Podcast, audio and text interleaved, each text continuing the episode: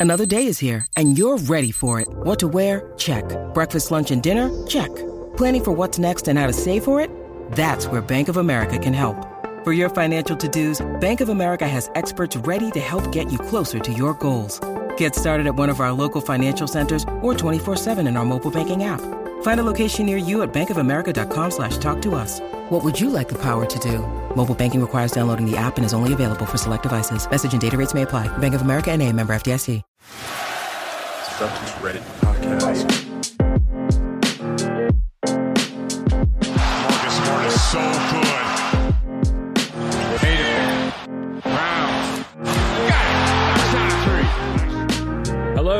Welcome to the Celtics Reddit podcast presented by Celtics Life. Ben Vallis here, or as I go by on Reddit, Brutal Gash. Thank you for joining us. Hope you're doing well.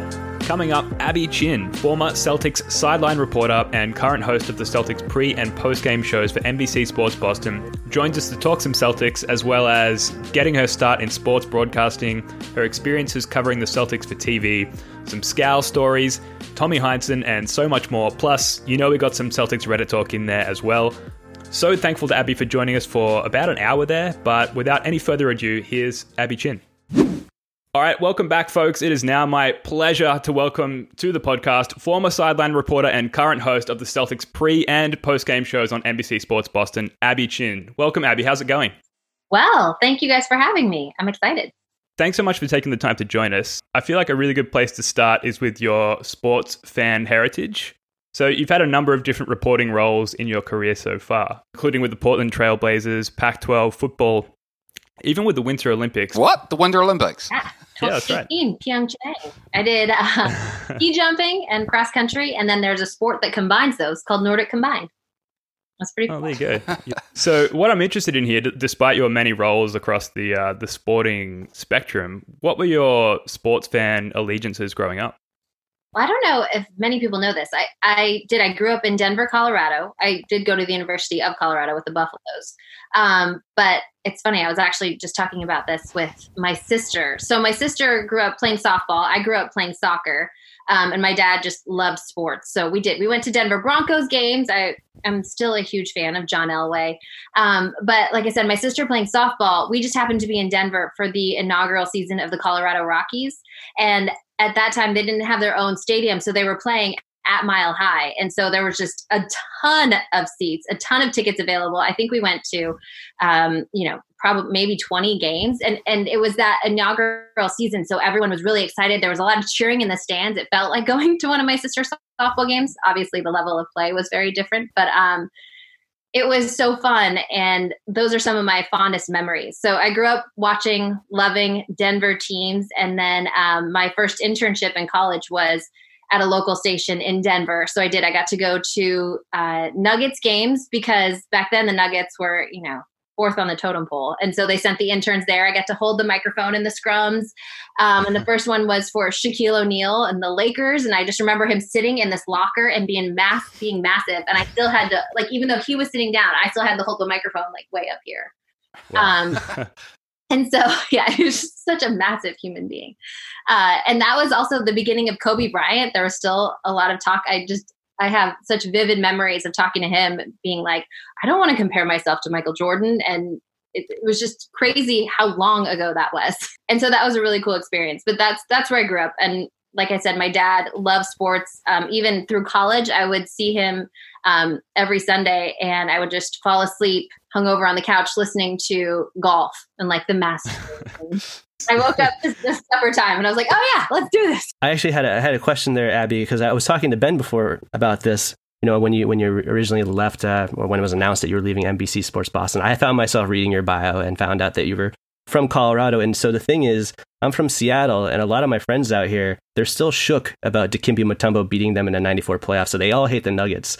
And our own Ben Vallis, for whatever reason, I don't. He's never really explained it to me, but he hates the Denver Nuggets, and I just wanted to say, you know, I, I wanted to find out have you have you let go of your your Nuggets fandom? Do you still seek? Are you secretly a Nuggets fan? Because that would technically make you and Ben, I think, mortal enemies. I just want to know. That's right. I'm not secretly a Nuggets fan, Okay. unfortunately. um, I I think in this business that kind of runs out, and then also um, I haven't lived in Denver since college, since 2003 actually. And so, um, not being able to see those teams and really follow as intently as I would like to while you're doing all those other things, um, I have not been able to uh, be as passionate about those teams as I may have That's good. once. Been. But who can hate Dikembe Mutombo? What, who Right, right. Come on. the greatest human being ever to walk the planet. I was I was definitely rooting for him when he played the Lakers back in the early 2000s. So yeah, I have nothing against Yeah, of Dikembe. course. Yeah, it's probably just as well because it would have been maybe a short podcast. Yeah. and just pulls the Yeah, plug we're out. about to cut the show there, unfortunately. Thanks, Abby. Merry Christmas. See you later. Abby, also real quickly, did you did you live in Seattle at one point? Because I think I read that on one of your website bios somewhere. That's how I got into the NBA. I, I lived in Seattle, but I worked um, for the it was Comcast Sportsnet Northwest at the time. They're now Boston or um, NBC Sports Northwest now, and um, we moved there. My husband got into an entrepreneurial incubator program. We moved there from Alabama, so it was very different. Uh, but we moved to Seattle from uh, Alabama and then Birmingham, Alabama. And uh, I got, I was just doing freelance, uh, filling in on a, they did, it was, there was a radio show. And in radio, you know, they have really long breaks. And so to put radio on TV, you want to have something to come up in between. And so I was just doing that. And then that's how I got into the NBA because in Portland, it's the only professional game in town is the Portland Trailblazers. And so that was a really cool time too. I was there for Damian Lillard's first season when they drafted him. There was a crazy year um, when Nate McMillan got fired and Kaleb Canales got named head coach in the middle of the season. And that was insane. I love Caleb to death to this day. He's like one of the best people in the league, but uh, to name him the head coach was pretty baffling. And then um, What a vote of confidence for my mate Kaleb.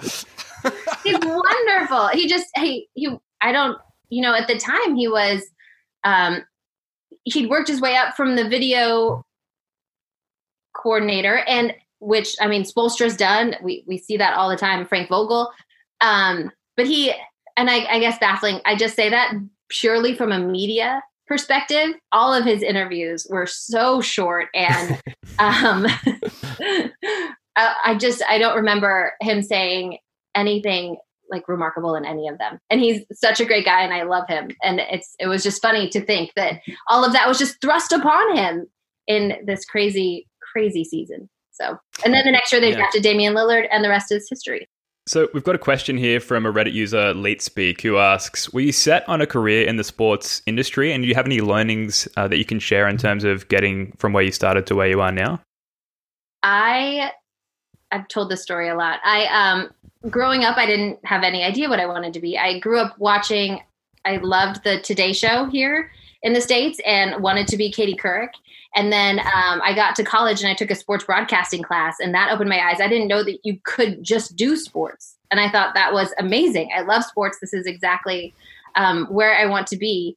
And then I also did uh, some graduate work in print journalism, and and I sat on the city desk for the Denver Post, and that is hard news. You're listening to police blotters. You're um, answering calls and le- following different leads, and um, going to house fires, going to city council meetings. And after you know a few months of that, I was like, "Yeah, I want to do sports. This is where I would like to focus on the happy things that are going on in the um, Of course. and so uh, my first job out of college was at ESPN as a production assistant behind the camera at ESPN Classic. So they focused on long form documentaries. Um, and I just happened to get the job. I had applied for an internship two years before that, and they were looking for diverse hires. And so I, I checked that box twice, being a woman, and then um, my last name is Chin. So I got lucky enough to get that call. And they called and said, Would you want to talk? And I was like, No, I'm in the car. I'll be there like tomorrow. Where's Connecticut? Can you just, just give me an address? um, and so that was a really cool experience. And um, I eventually, Classic got absorbed and I got to work on remote production. So I got to do like Monday Night Football and um, the X Games and the women's NCAA tournament. And so that was an incredible experience. But then I realized that if I was going to do on air, I needed to do, make the jump sooner than later before I got too old to do it and too tied down. So um, the only station that called about my tape out of ESPN was in Montgomery, Alabama, which um, I don't know if people in Australia know where Montgomery, Alabama is. But People in New Zealand do, but that's just the more geographically deep, literate. deep south. Uh, and so, and I, so I was a one man band in Montgomery, Alabama, which was crazy. So SEC football down there is really, I think, the only place that um, I've experienced fandom equal to what we see here in the Northeast with the Patriots mm-hmm. and the Red Sox and the Celtics. It's just um, they care so much about those teams, and so that was a great experience. Um, only the only thing that dampened it was like I said, I'm a one man band, so I'm carrying this huge camera around. There's like monsoons going on, running back and forth, and then I had to somehow figure out how to get myself presentable on camera to deliver this stand up. Um, and I got so I was making nine fifty an hour at that job, working part time, and I got laid off like three or four months later. And so thankfully, someone um, saw me at one of the Nick Saban press conferences and brought me to Birmingham, Alabama um, and so I got picked up there. And then we moved to the Pacific Northwest. And then that's how I got into the NBA. And the folks here at NBC Sports Boston saw my work in Portland. And so that's how I got over here.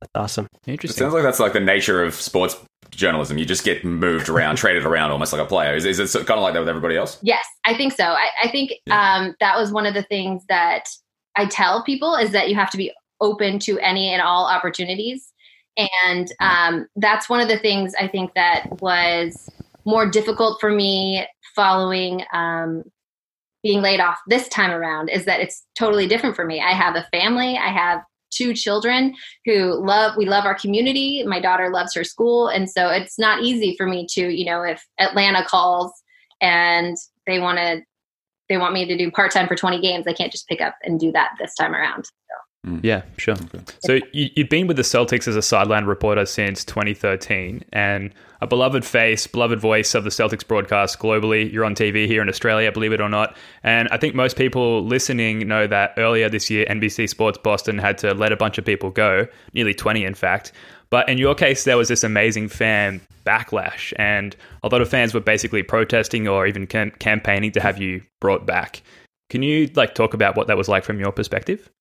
It was amazing. It was wonderful. Um, yeah. So I I found out on a Monday the layoffs. You know they they we had us all they called us all in and um not called us all in, but we were all kind of lined up, scheduled, and then told the news. That was on a Monday, um, and that was heartbreaking. I mean, I, I had my dream job. I have one of the best jobs in the entire world covering the best franchise in sports. I got to travel with the team. I was there every day and I tried really hard not to take it for granted. And so to have that kind of um, taken away was heartbreaking. And then the news broke publicly on that Tuesday. And and so then to see the response on social media, it was just so uplifting. I was so down and I feel like it just it brought me back up and and made me feel so wonderful and um, valued and appreciated and it, it was incredible. Um, and, but it did get to a point where it's too much because I had to mentally like realize that this is nothing's going to change. It wasn't sure. this was the situation and I had to like mentally come to grips with that. And I was in denial until my last official day was October 9th and the next day I just um, I don't know. I went. I went to my husband and I said, "We got to get out of here. We're going on a road trip. I can't. I can't be here. I can't be in Boston anymore. We just got to go." So sure. it was wonderful, and um, and then to see the response now has been so great. We were, I'm so thankful. Yeah, we were curious. I mean, there's a lot of fans are curious about the situation. I imagine there's some things you're not allowed to talk about, but we were curious. Like, did they when that happened, did they tell you that you know maybe the door was open for you to return if things got back to normal, or was it just like, yeah, sorry, this this is how it is. Good luck in all things of this pandemic, I mean, no promises were made. I, I, don't think anyone knew, anyone still knows, you know, everyone is still kind of uh, trying to figure things out at the last minute, considering this short off season, you know, everyone, everything's different. Everything is changing. It changes from day to day, week to week. And so, um, no, it was the NBC sports regionals were cutting sideline reporters across the board. They were just, they're not going to have sidelines this season at all. And so, um, that was just not going to be an option for me. And and um, while I have great relationships with those people, obviously, if Kyle hadn't left, I would not be back. Yeah, we were wondering about that as well. So, I mean, when did you get a inclination that you might be able to return? Was it, you know, after Draper got that new play-by-play role, or was it was it ongoing conversations, or how'd that come come about? Yeah, as soon as I heard Draper was leaving, and um, it was Scal and I have the same agent. So as soon as I heard Draper was leaving, I called all my bosses. I called anyone who would answer the phone, and I said, "I want an opportunity to do this job. I think I can do it well, and and I and I want it." And um, I had to audition for it. And thankfully, it all worked out, at least for this season. We'll see how it goes. Um, and I'm just so grateful to be back. And, and, it's funny. Everyone's like, it's like you never left, but those three months were pretty touching for me. And yeah, so uh, I'm really grateful and thankful to be back and excited about this season. That's awesome. I mean, as soon as I heard that Draper was leaving, that was my first reaction. I think I had actually gone on Twitter and was like, well, now bring back Abby. She can be this new studio host. There's a role, a roster spot's open. Bring her back. So it's awesome that it worked out for you. Man, yeah, no, that's like, it's like you had to grieve, you know, like the, the loss of Absolutely. Then, that's what it felt like. Yeah, yeah. And going through that process. And so, and I think there are so many people around the world and so many people in the United States dealing with that, the job loss and, um, and I'm no different than any of them, aside from the fact that I did, I had my dream job and I know how lucky I was. And so it was sad. Yes, it was, you're right. It was just really sad at the time. Although it's your dream job, you know, I'm personally a little bit curious. I've, you know, we've got a run sheet here, Abby, and I've titled this section "How the Sausage Gets Made." Possibly yes. a controversial uh, uh, naming of the topic, but um, look, you can answer the, the the questions, I guess, in your capacity as either your, your previous role as a sideline reporter or, or, or as a you know your studio host, you know, whatever, which hill, like the Graham Nortons of, of, of Celtics Twitter. But um, so say like the Raptors are say they're at home against sorry the Celtics are at home against the Raptors on a Friday night, like against the who? Let's just say the Raptors, for example. Okay. Okay. So when do you start preparing for that game? Like how what's the lead time? What how does it work? Well, you guys know the games in the NBA come fast and furiously. And so um, a lot of it is game day prep. But typically, so in my role as a sideline reporter, I would go to the shoot arounds for both the Celtics and the Raptors, if possible. Um, and then, so that's usually around 10 or so. So from 10 to 1. And then um, I would do something with our insiders online, either on Periscope or Instagram Live or Facebook Live, whatever we were, whatever was the hit at the moment. Um, and then I would go home and prepare, transcribe everything, all the interviews that we got, and then um, get ready, which takes some time, and then head over to the arena. Uh, usually for you know a seven thirty game, I'd get there around four four thirty, um, and then once pregame starts, so uh, the home coach speaks 115 minutes before tip off every game. Um, so once Brad speaks, it's like you're running and gunning. You talk to Brad, you talk to the um, away coach, and then locker rooms open 15 minutes after that, and you're in there for a half hour, and then our pregame show is going. So um, you're doing all of that. So it was a lot of fun, um, a lot of hustle and bustle. Now it is different being in the host role. Um, I don't have, I don't go to shoot arounds, and not to mention the pandemic, we can't go. So I do, I still um, still am logging into the Zoom press conferences every day and listening and um, asking questions. And then it, it is the night before I try to get um, a general, you know, a note card of, you know, starters, weights, numbers, where they are. And then uh, throughout the day, just kind of adding little nuggets and notes that I want to keep in mind for the shows. And then um, now because they don't even want us in the building longer than we have to be. So for you know a seven o'clock game, we have a six o'clock show. I'm usually there around 4:30, 5 o'clock, and meeting with the producer, and then it's go time. So, so it's one of the mm. things that I'm most excited about this year is that we are going to have a number of different people in and out. We're going to have Big Perk for as much as we can. It's going to be me and Scal, but he also is calling games full time because um, of the loss of Tommy, and so. Right, right. He's got his plate full as well. And we have Chris Forsberg and Chris Mannix and the whole crew. Lots of Chris's. Um, yeah. The, so you kind of answered quite a lot of my questions there, um, but no, that's that's great. You know, let's let's, let's as many birds with as few stones as possible. But um, what when you are preparing, um, like what what are you kind of like looking for? Like you see, you're filling out that note card. You got weights. Oh, that was an interesting one, I thought.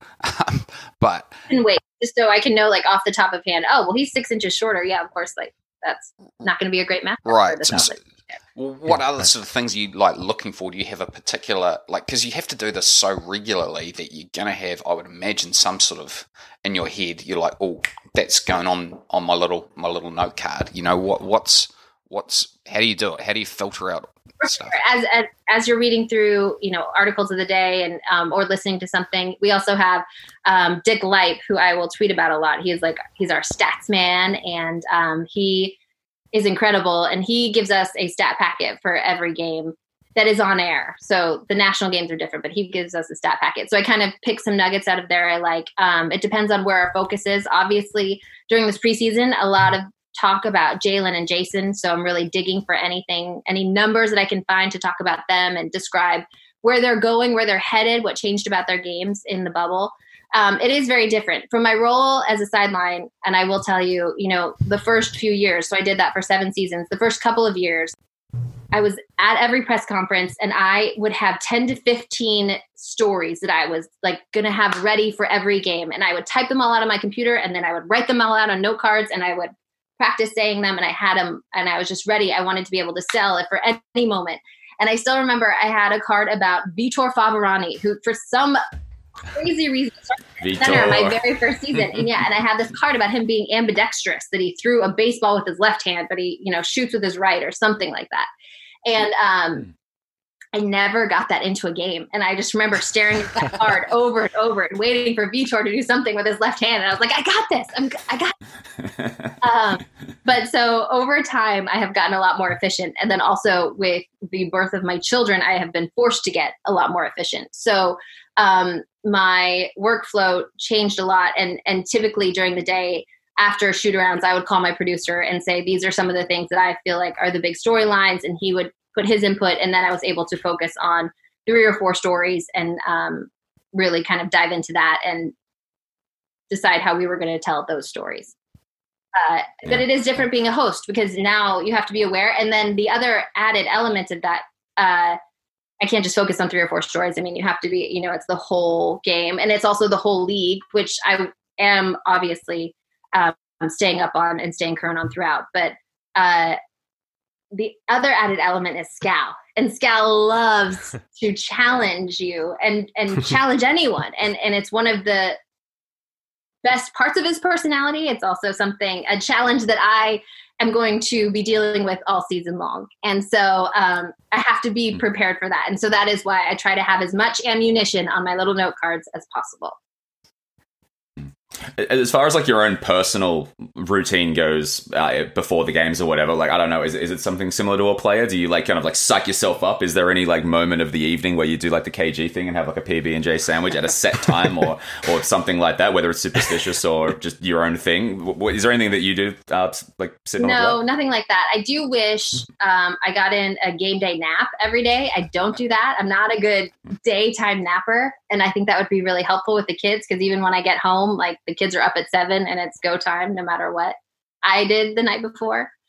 Um, and so I don't really have that kind of routine. I will say, you know, doing my own hair and makeup, that takes a lot of time. And so that is a very set routine that I am just trying to get through and bulldoze through and do as quickly as possible.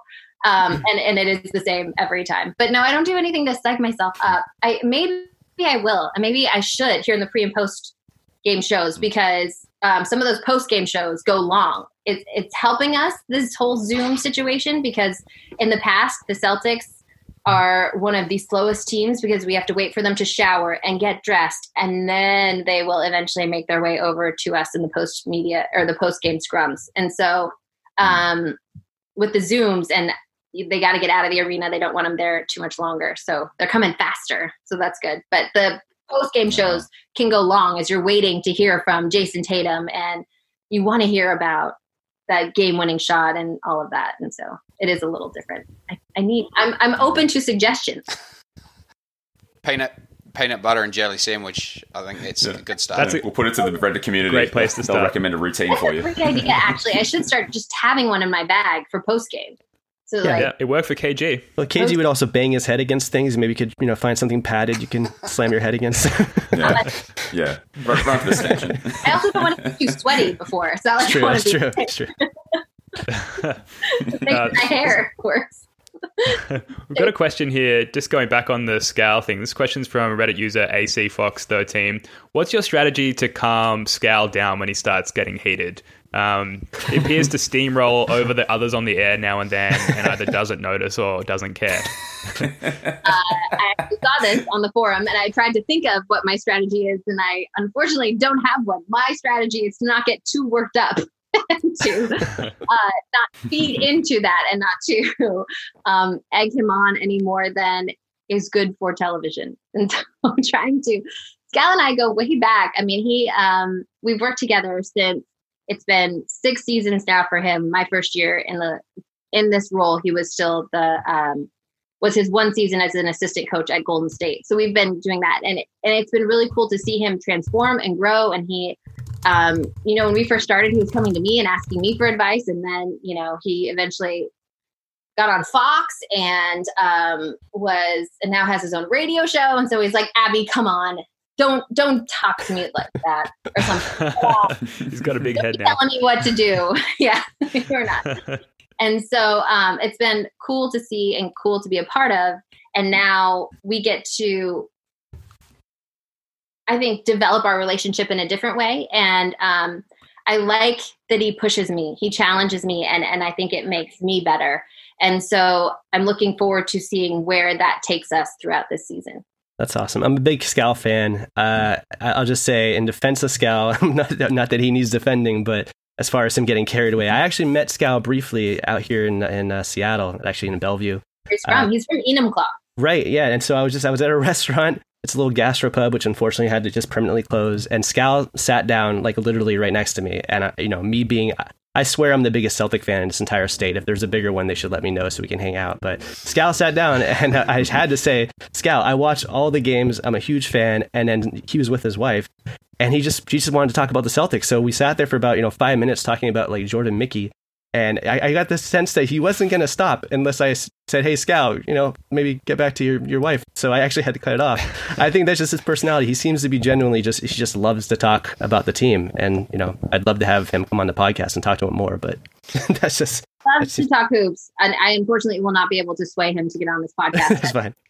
so That's fine. it's worth a shot. So a couple more uh, questions for you, Abby, from our uh, our fans on the Celtics subreddit. There was one from Leet Speak, uh, and you actually covered it. You're so good. You're covering all of our questions beforehand, but she was asking about your hair and my makeup and whether or not you did that on your own. But I just want to say something real quickly about her. Um, Leet Speak is she's one of the most popular members of the Celtic subreddit, and she's actually a moderator. She she's helping like clean up the riffraff and manage the game threads, and she's There's she's she's great, and she's she's also Chinese American, and she wanted just to mention that she loves seeing representation, especially in basketball, which has you know a huge Asian American following, but isn't you know it's often overlooked. And she just wanted to say that she she really finds it empowering to see you covering the Celtics. I just felt like we should uh, should mention that.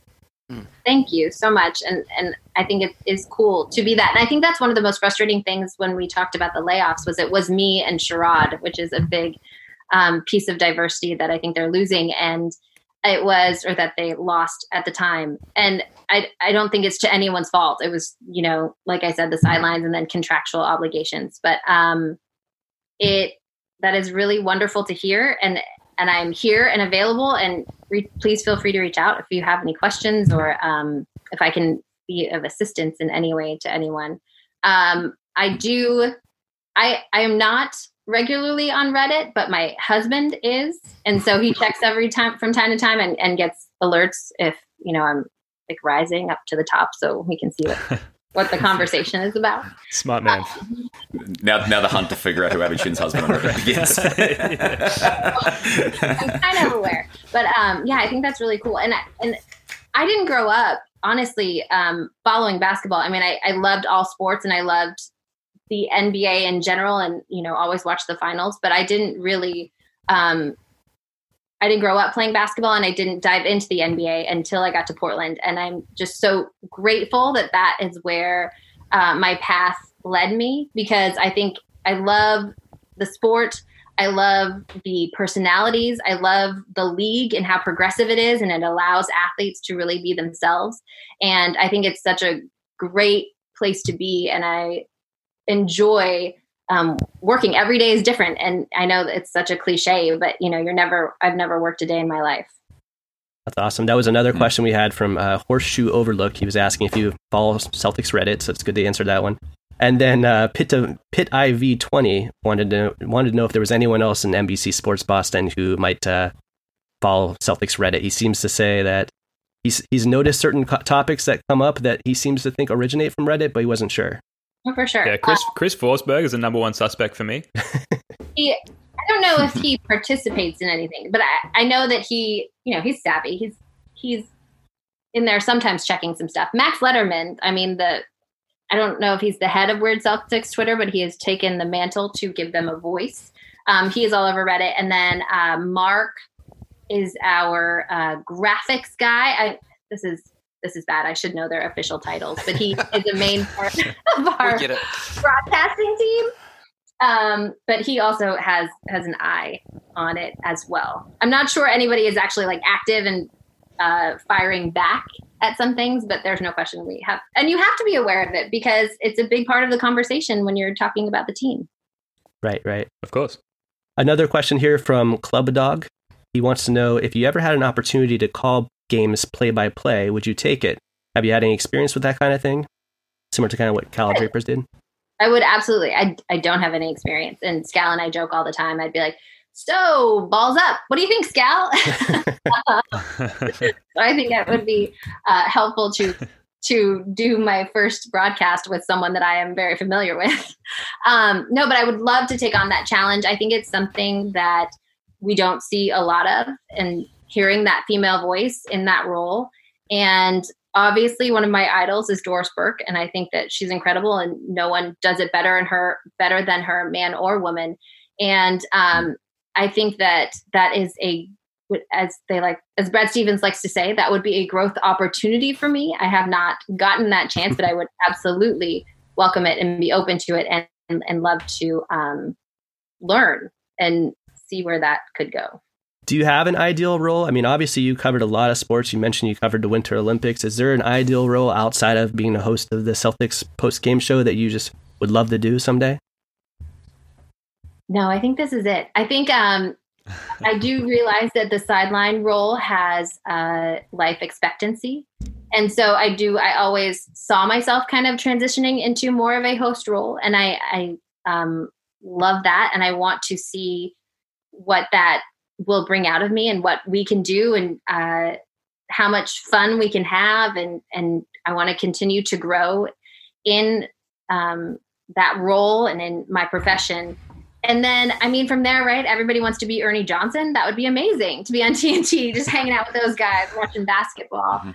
Um, but that is something with the layoffs, and it, it made me confront and um, try to figure out ultimately what I want to be doing. And I have to tell you, I did not find the answer during that time. Um, and I think that that I don't know how much of that has to do with that my life is so different now with the kids, and so you can't just pick up and move anywhere, um, or if it's uh, that for me it's NBA or nothing because I just I love the game, I love the sport, I love everything about it, and so um, that was going to be a tough decision for me. Uh, so Abby, you know, I had a question actually around this. So watching, you know, nationally televised games, and sometimes I watch opposing teams' local broadcasts. I notice there does seem to be a bit of a spectrum on how much team-centric bias sport, sports broadcasters have. And the Celtics, you know, we've always had a, a long tradition of being on one end of that spectrum. There's a long tradition dating back to Johnny Most and Tommy Heinsohn, where Bo- Boston's obviously obviously presented as the the good guys, and then the other team's very much the enemy. So I was just curious, like, what's your personal approach, and you know, how do you try to maintain a level of objectivity when you're covering games, and how do you normally approach that kind of situation? there's no question it's a challenge but the reality is that when the celtics are doing well or when the team that you're covering whether whatever that is and and the fact that i am with them every day when they're doing well it's better for me. Everyone's in a good mood. Everyone wants to talk. They want to, they're happy to answer your questions. They're happy to see you. They're not angry walking around all the time so i feel like that's a big part of that bias is it's not necessarily that you want them to win every game. It's that it's it's better for me if they're doing well playing well. Um, and so there is that. I, I have never received any sort of criticism from the Celtics saying that um, I couldn't say something or that wasn't Celtics centric enough. Um, but the reality is that is who our audience is. Being on the regional broadcast is our Celtics fans, and so it is our job to educate them about the team and and take them behind the scenes, let them know, and that's how I viewed my role is to just let you know where the players what they're thinking, what they tell us that they're thinking, um, where their minds are at, so that you can have a better understanding of of what they're going through, what they're experiencing in that moment. And so, um, while I objectivity, I think is a tough thing to achieve in that role because you are so focused on that one team. Um, but I I love listening to Tommy Heinsohn, and I mm-hmm. love listening to.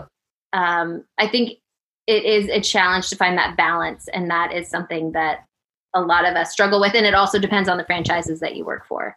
Do you find yourself at this point having covered a team for so long that you feel like a fan? Do you get upset when they lose? Is that something you try to put in the behind you or? Yeah abby are you one of us? Really?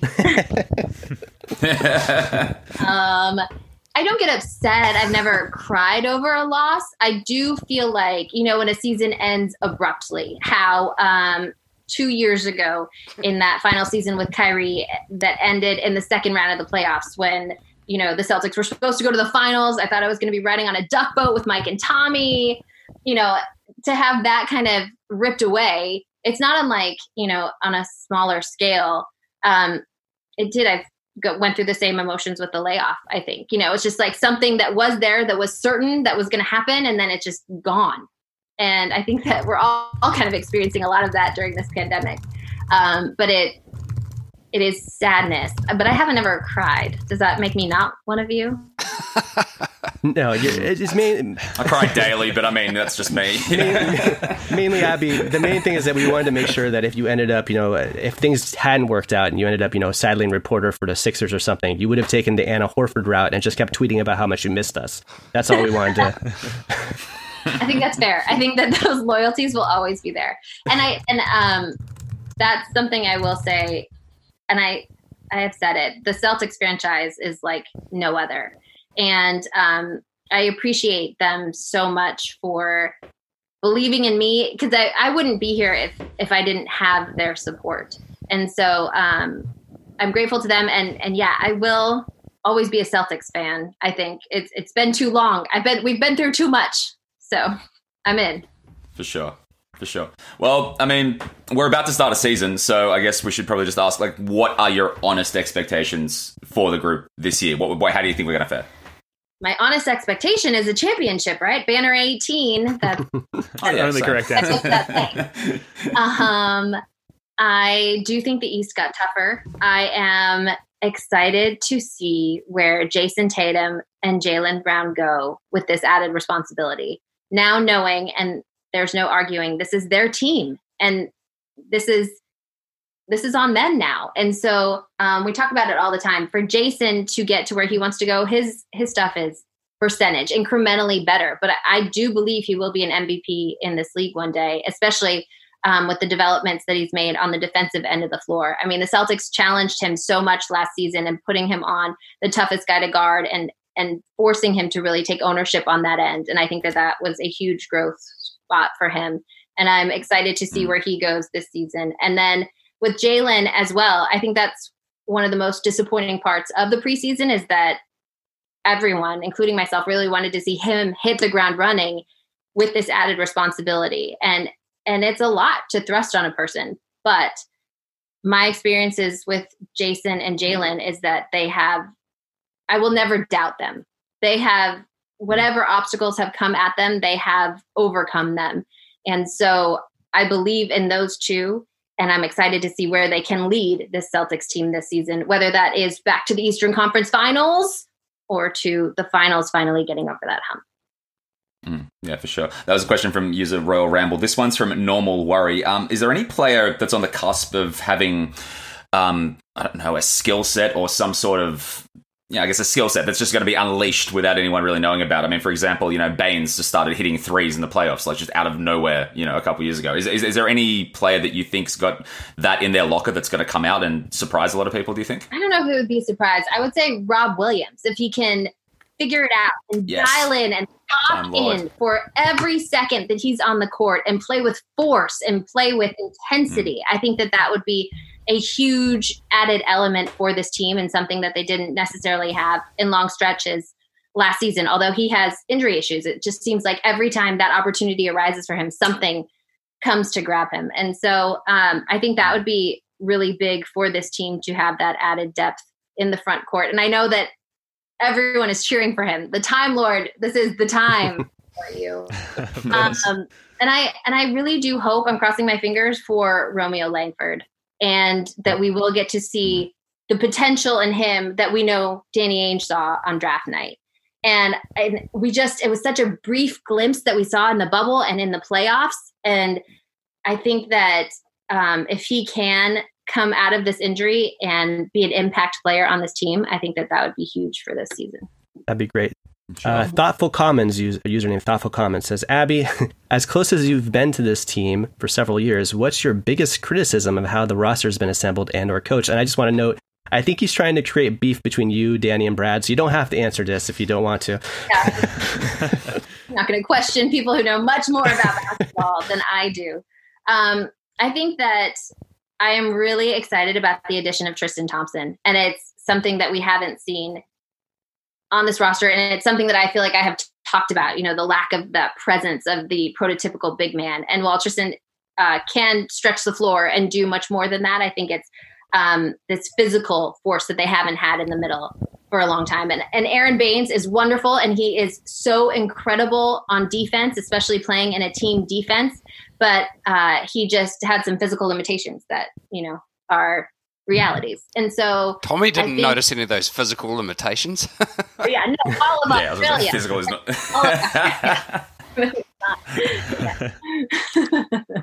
um, and so I, I think that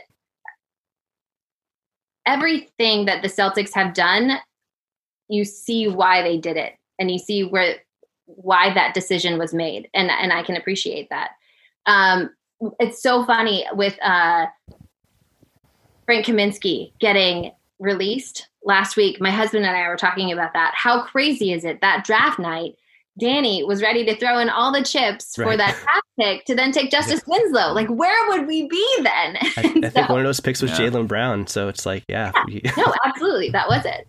Um, you know, who did it? And that ended up being the Terry Rozier year. So right. they they didn't move up and they ended up getting Terry Rozier. But, um, and then had, yeah, and then got Jaylen Brown the next year, and then right would have given right. up those picks, both of those picks, possibly mm-hmm. that were that turned into Jaylen and Jayson. And so, um, I think that there's a reason Danny has the reputation he does around the league of being a guy who's not going to get fleeced, and I absolutely respect that. And um, no, I'm not going to criticize Danny and say that's good. It's, it's, a good approach. You don't want to criticize him.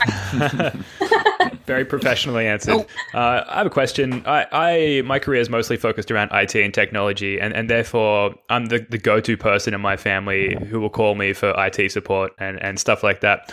I'm, I'm just curious with your role with the Celtics. Do you have like people in your social life who are constantly trying to glean like insider Celtics information off of you, and how do you deal with that? funny question. I talked about my husband before. So my husband is a huge basketball fan. He grew up in Kansas, um, went to the University of North Carolina, uh, and he is in a very competitive fantasy basketball league. like amazing.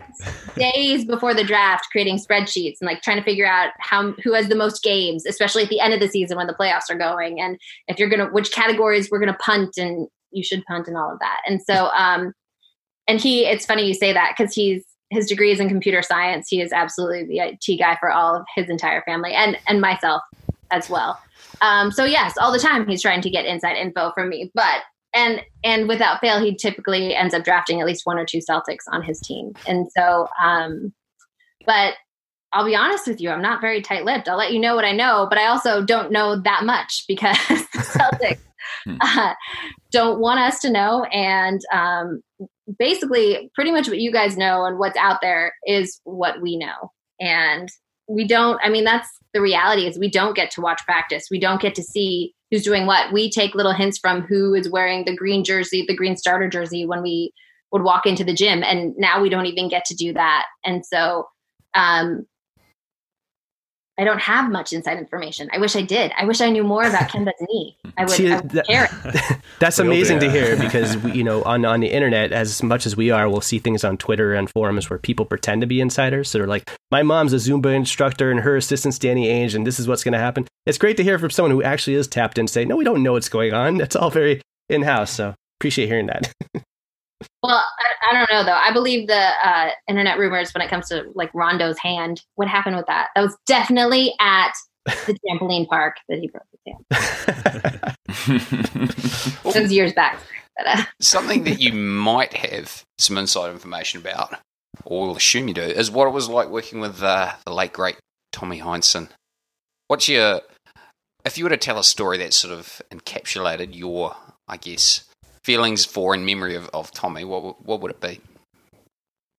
you're right. And this year is so different without Tommy. It's um, it's so strange to not to just know that he's not going to be there. I thought about that the other night. Uh, the first game back at TD Garden, and um, it was so weird because I was in studio. I couldn't be there, and, and not not being there is strange for me in itself. And then to not see Tommy on the screen um, was really sad.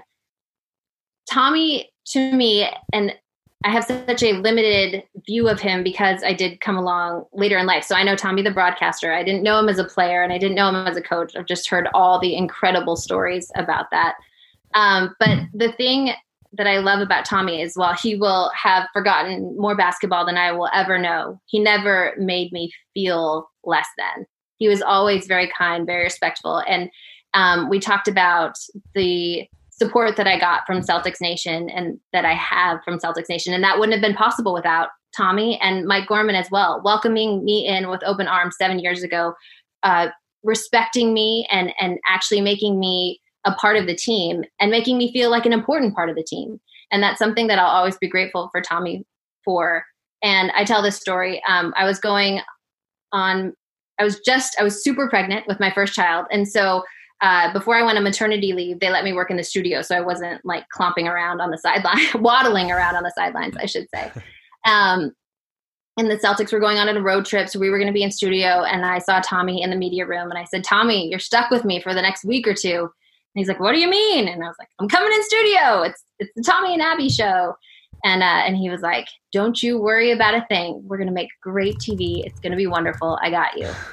and it was just so wonderful. You know, that's that's the kind of teammate he was. He would he was there and um, for you no matter what. And I think that that is something that's pretty rare. Tommy was one of a kind, and Mm. so I I really appreciate and I'm so grateful for the time that I did get to spend with him. awesome. That's great. Appreciate you sharing the story as well. That's I think that's a unique viewpoint on Tommy that most people haven't heard. You know, with all the publicity that's come out after his unfortunate um, passing. We've got a few rapid fire questions to throw at you here, Abby, before we run out of time, which we're uh, very much about to do. We've got just a few minutes left, so going to throw a few of these questions at you very quickly, and we're just looking for some short, snappy answers before we wrap this one up. So the first one's from user Rascal Mendes, who asks, "What's the loudest opposing arena with the craziest fans in the entire league?" Um, I want to say Golden State, but I haven't been in the new arena when they've been good, but it was loud. Oracle was loud and it was small and they're on you. Oklahoma City is that way too. It's a small bowl and it just feels like they're right on top of you. And then the band in Milwaukee, those two playoff series back and forth, maybe there were three, but there's there's a band in Milwaukee that's right behind where reporters sit. That is Mhm. loud, especially in the playoffs. Interesting. This one's from user Jag75 who asks Which Celtics player or coach would surprise people by how different their personality is away from the media spotlight?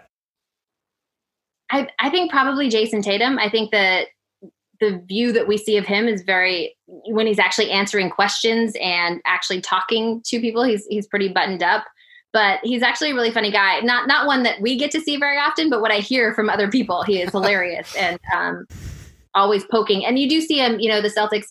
Uh, when we used to get into practice afterwards, they always play around the world um, shooting games, and he does. He talks a lot of smack when things are happening. So Throughout your career with the Celtics, um, or I mean, probably before your career with the Celtics, who would you say your favorite Celtic of all time is?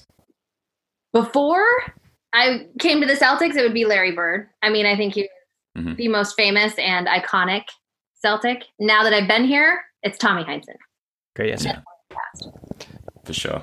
Uh, one you- last oh, question here. For sorry, me. Oh, sorry, sorry. Go ahead. No, go ahead, Joe. Go ahead. Now, Abby, this is a very important question. Do you love and trust Marcus Smart? Um, I know I said that on a show. I'm not. I'm not sure. I, I would let him watch my children. uh, if I was close by, only because have experience with children. But yes, I do love and trust Marcus Smart, and that is something he is saying uh, heading into this season that he wants to be more efficient with his shot, and so I believe that Marcus is Please. going to um, make some headway there. Anything else you just want your legion of Celtic fans to know about you that we just don't know? appreciate you. Both of my children's birthdays are coming up. I had children at the absolute worst time of year. So anyone getting into this business, don't do that. Um, Sound advice. large chunks of yes of the season. Um, and then I would just say that Mike Gorman is also the most wonderful human in the world and um, Mm. a true legend in his own right. And I'm so grateful that I'm still working with him. And he also has been one of my number one supporters, and I am truly grateful for that. So he's wonderful. Awesome. And then just thank you to everyone. I, I really appreciate it. I, I read the messages, I hear them.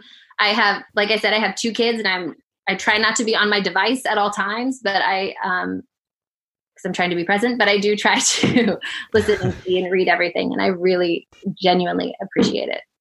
Oh, that's great to hear. Well, look, Abby, I think we can safely speak for most people when we say it's genuinely awesome to have you back on TV for the Celtics. I uh, hope you have a great season. I hope the whole team has a great season, in fact. And thank you so much for coming on. Uh, this was a lot of fun. Thank you. Thank you for having me. Anytime, you guys. Really, I'm here. Thanks a bunch. All right. Yeah, I'll- yeah, I'll yeah. You that, probably yeah. All right, that's going to do it for this one. Thanks to Jackson, Joe, and Larbird33 for their stellar work as always. And of course, thanks to Abby Chin for coming on the show. Celtics regular season tip off is right around the corner. Until then, go Celtics. Peace.